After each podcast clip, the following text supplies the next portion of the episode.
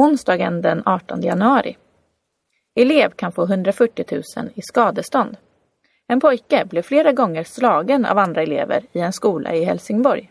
Eleverna har också många gånger hotat att de ska döda pojken. Helsingborgs kommun visste om att det här hände, men gjorde inte tillräckligt för att få stopp på mobbningen. Det säger barn och elevombudet, BO, som säger att Helsingborgs kommun ska betala pojken över 140 000 kronor i skadestånd. 8 sidor TT. Elva döda hittade efter fartygsolyckan. Förra helgen körde det stora turistfartyget Costa Concordia på en klippa och välte. Det hände vid Italiens kust i Medelhavet. Det var fler än 4 000 personer ombord när olyckan hände. Nu har flera döda hittats. På tisdagen fann dykare fem döda kroppar inne i fartyget. Totalt har elva döda hittats. Fortfarande saknas flera människor efter olyckan. EU vill tvinga Ungern att lyda. Den 1 januari i år införde Ungern nya lagar. Med de nya lagarna, men de nya lagarna har fått mycket hård kritik. Människor i Ungern och många andra länder har protesterat mot de nya lagarna som ger det styrande partiet Fidesz mer makt. Många säger att Fidesz försöker skrota demokratin och införa diktatur. EU-kommissionen säger att Ungerns nya lagar bryter mot EUs regler. Nu ska EU tvinga Ungern att lyda och följa EU-reglerna.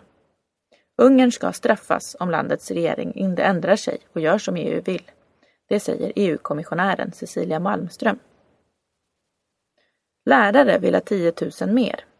Lärarnas fackförbund kräver 10 000 kronor mer i månadslön till lärarna. Dessutom vill lärarfacken att lärarna får tydligare regler för hur många timmar de ska arbeta.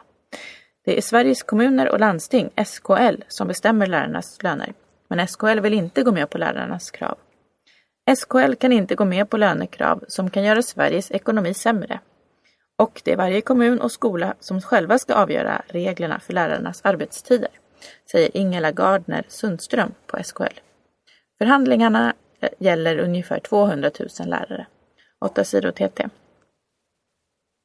Minst 50 döda i Sydsudan. Nu har det varit bråk och strider i landet Sydsudan i Afrika. Minst 51 människor dödades när män med vapen stormade in i en by i området Jonglei. Det hände på måndagskvällen. De flesta av dem som dödades var barn, kvinnor och äldre män. Fler än 20 människor skadades också i attacken. 8 sidor TT. Priserna på hus och lägenheter går ner. Priserna på hus och lägenheter sjunker. I december månad sjönk priserna med 11 procent. Sjunkande priser är bra för de som ska köpa sin första lägenhet. Men för de som ska sälja är det dåligt. Fortsätter priserna att falla kan folk råka riktigt illa ut. En person som förlorar jobbet kan tvingas sälja sin lägenhet trots att det blir en förlust på affären. Kvar står sedan personen utan jobb men med en skuld på kanske flera hundratusen kronor. Men det är olika åsikter om vad som kommer att hända under våren.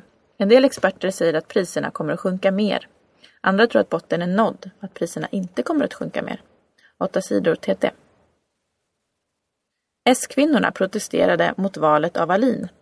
Socialdemokraten Urban Alin får ett toppjobb i partiet.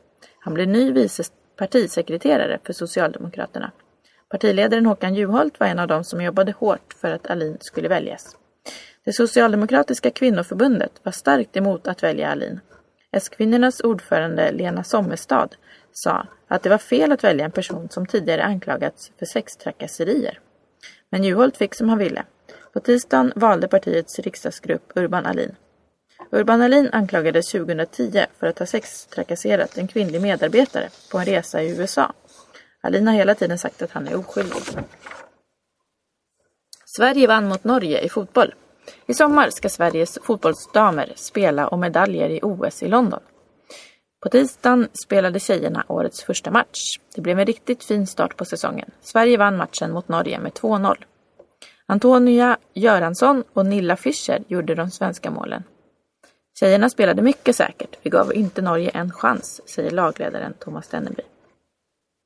Sverige vann mot Tjeckien.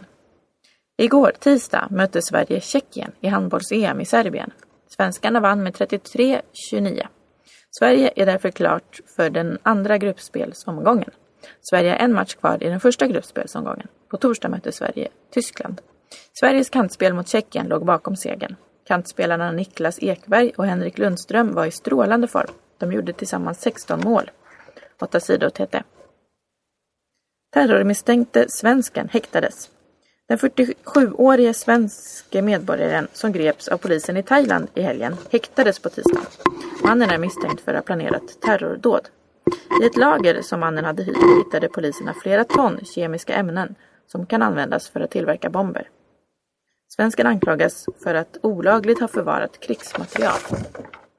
För det brottet kan han dömas till fängelse i fem år. Den 47-årige svensken har sagt till de thailändska poliserna att bomberna inte skulle sprängas i Thailand utan i något annat land. Men många experter tror att mannen tänkte spränga bomberna på ställen i Bangkok där det finns många turister från Israel, USA och andra länder i väst. 8 sidor TT.